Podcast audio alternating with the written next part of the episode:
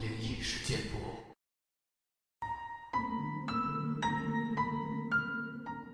嗨，你好，欢迎来到今天的奇闻事件簿，我是主播莫大人。本节目内容纯属虚构，故事效果不足为信，也请各位朋友千万不要模仿。今天呢，先分享一个纸雨伞的故事。这个故事是安克明说的。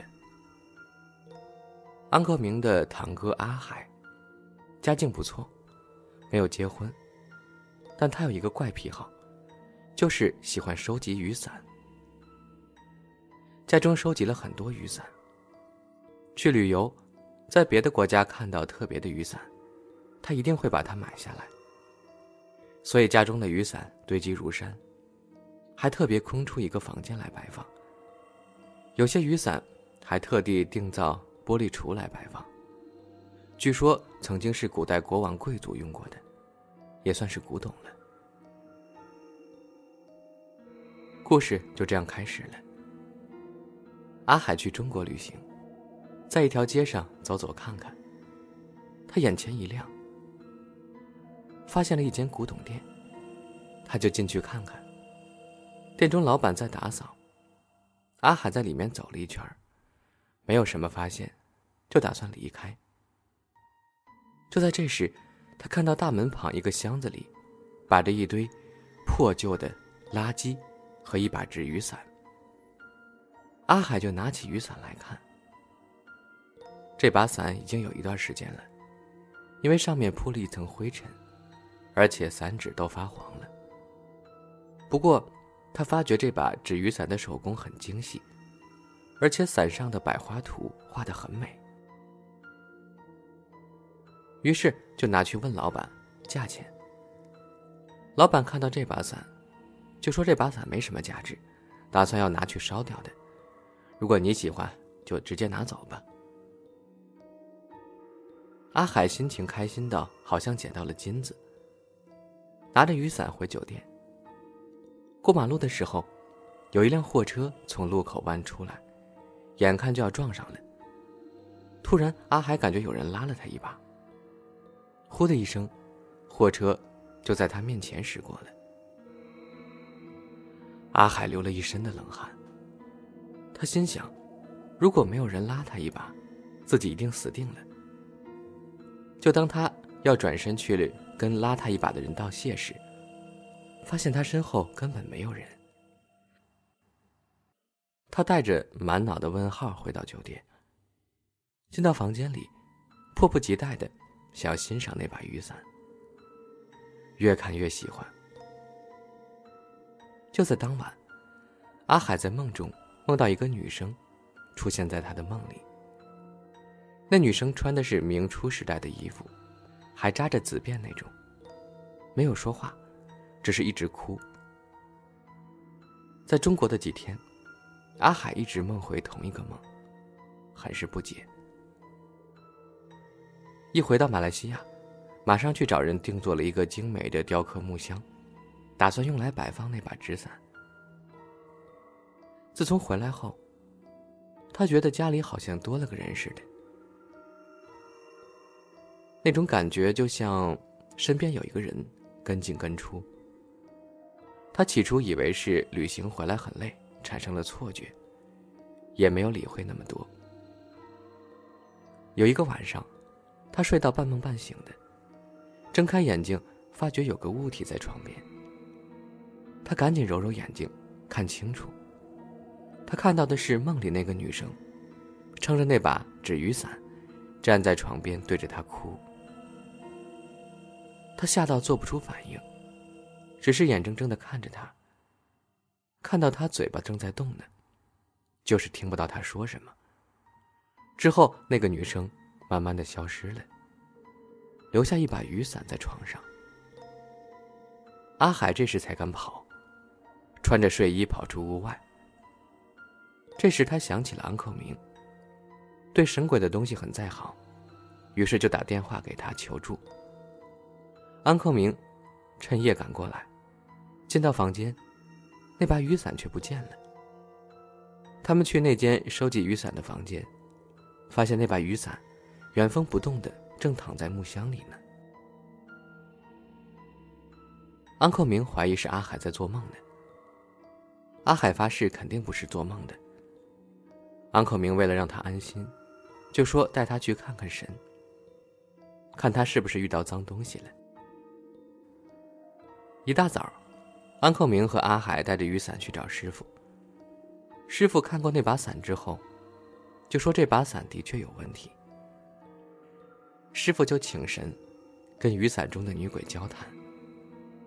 谈完之后，师傅说，这女鬼是明朝初期一个富商的女儿，当时她在外地患疾病，客死他乡，富商就命人从外地运她尸体，招她的灵魂回乡安葬。当年的师傅把她灵魂招进雨伞中，连同尸体一起带回故乡。可是途中发生了一些意外，雨伞被人拿走了。百多年来，辗转落到不同人手中。由于他很想回到家乡，所以才现身托梦给拿到雨伞的人讲，希望他能带自己回到家乡去。但是那些人都吓到，马上把雨伞丢掉了。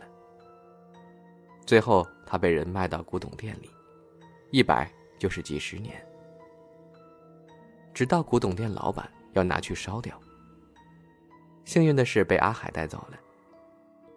他托梦给阿海，可是他太多年没有讲话了，已经说不出话来，所以只能一直哭。他跟师傅说，他很想回乡，希望阿海可以把他带回家乡去。阿海听了他的经历，觉得他真的是很可怜，于是就答应带他回去家乡，条件就是把他带回家乡后，那把雨伞阿海要带走。阿海安排好一切后，顺顺利利地把那个女鬼带回到他的家乡去了。这件灵异事件虽然没有恐怖的情节，不过我听了之后心里感觉酸酸的，觉得那个女孩很可怜，死了百多年，一直在外面流浪，最后还被放到古董店里几十年，失去了几十年的自由，差点还被烧掉。欣慰的是遇到阿海，阿海最后也顺利带他回家乡，圆了他回乡的梦。外头有多少个客死他乡的孤魂能像他那么幸运呢？可以回到自己的故乡。现在的我已经很少看到他们了，不过不懂是不是习惯还是什么，虽然看不到，可是却还是可以感应到。比如他们出现在附近，我的直觉就会告诉我他们来了。我怎样知道的我的直觉是正确的？因为我找到安口明帮我确认过。我感应来的时候就叫安口明帮我看，的确真的他们就在附近。这个故事是这样的，忘记是哪个晚上了，我带着老婆去拍拖 shopping， 走着走着来到戏院外，看到有我要看的就排队买票。九点多那场戏已经开始了，剩十一点多一场，还有很多空位，于是就买了十一点多那场。我们就到处走走坐坐，几经辛苦终于等到十一点多入场看戏。今天半夜场很少人，可能是下雨的关系吧，那些人慵懒地出来看戏。就这样我们看到一点多，出了戏院，觉得今天真的很少人，就走去拿车。走到停车场，下过雨的关系，外面冷风阵阵，整个停车场冷清清的，不禁让人感到一种寒意。这个时候只怕遇到两种事情，一是怕遇到他们，二是怕遇到打劫的。我不敢想那么多，只想加快脚步赶快上车。来到电梯前，咦，三架电梯都没有动。不是吧，这个时候电梯竟然不能用，没有办法，只能走楼梯了。要走下两层，推开楼梯门，看到楼上没有开灯的，暗暗的。庆幸的是，我们现在这层有开灯，和我们停车那层有灯，其他层都没有灯。我拉着老婆快步下楼。咦，我听到了声音，除了我们俩的脚步声，好像多了一组脚步声，是从楼上传下来的。这时我们走得更快了，差不多开始用跑了。我听到那个脚步声好像也跟着我们跑。我赶紧拿出车钥匙，握紧在手中，四把钥匙夹在指缝间，做出防备状态。我们终于跑到了停车那层，转头一看，只听到那个脚步声从我们前面走过，然后往楼下去了，但却看不到任何东西。我知道我又遇到了，拉着老婆跑去拿车，上车，马上开走了。我们的车下到了下一层，看到楼梯口站着一缕人形的白烟。我知道，就是刚刚那个，应该是刚才在楼梯上遇到的，虽然没有伤害我们，不过也被他吓到了，以为是有人要打劫我们。这件事发生在滨城，我老婆没有听到，她知道我可以看到和感应到他们，她看到我有异样，就知道一定是出问题了。说到这个故事，我又想到一个在商场里的一件事儿。这件事儿还是在我上学时期发生的，当时是我们毕业考试，我们学院租了某商场大厅，在商场大厅展示我们的作品。商场大厅就是我们的考场。考试的前一晚，考生们都带着自己的作品和装饰物去商场大厅，为自己的位子布置，然后把作品挂上。我当时没有车，那时我是骑摩托车的，所以必须靠同学载我，因为他有东西做，所以迟了来载我。等我们去到商场时，已经是九点多，靠近晚上十点了。商场保安给我们最多布置到十一点半，于是我们手忙脚乱地布置自己的位子。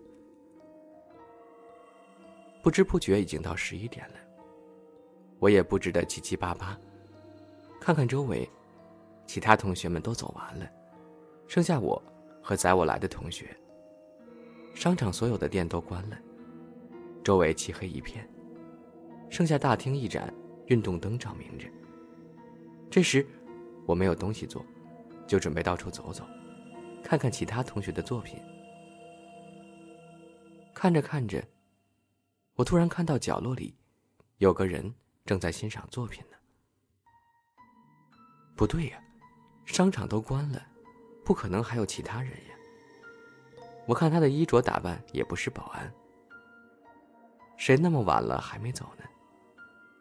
我也没有管那么多，继续看我自己的东西。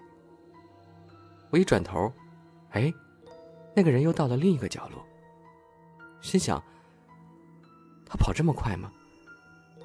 这时我的鸡皮站了起来，我终于知道什么事儿了。我就当什么都没看见，假装镇定的去我同学那边。他还有很多没有做好呢，我就帮他一块儿做。做到一半，我听到了脚步声，那脚步声一步一步地向我们靠近。天哪，他开始关注我们了。这时我被突如其来的一声瞎老吓了一跳，原来是保安过来通知我们，差不多十一点半了，要我们赶快离开了。我们俩由于没有做完，就要求多做一阵儿。这位保安蛮好人的，他答应我们可以多做半个小时，还陪我们聊聊天。聊天的时候，我就趁机问了他这个问题。我说，你在这儿做保安，半夜有没有遇到过什么怪事呀？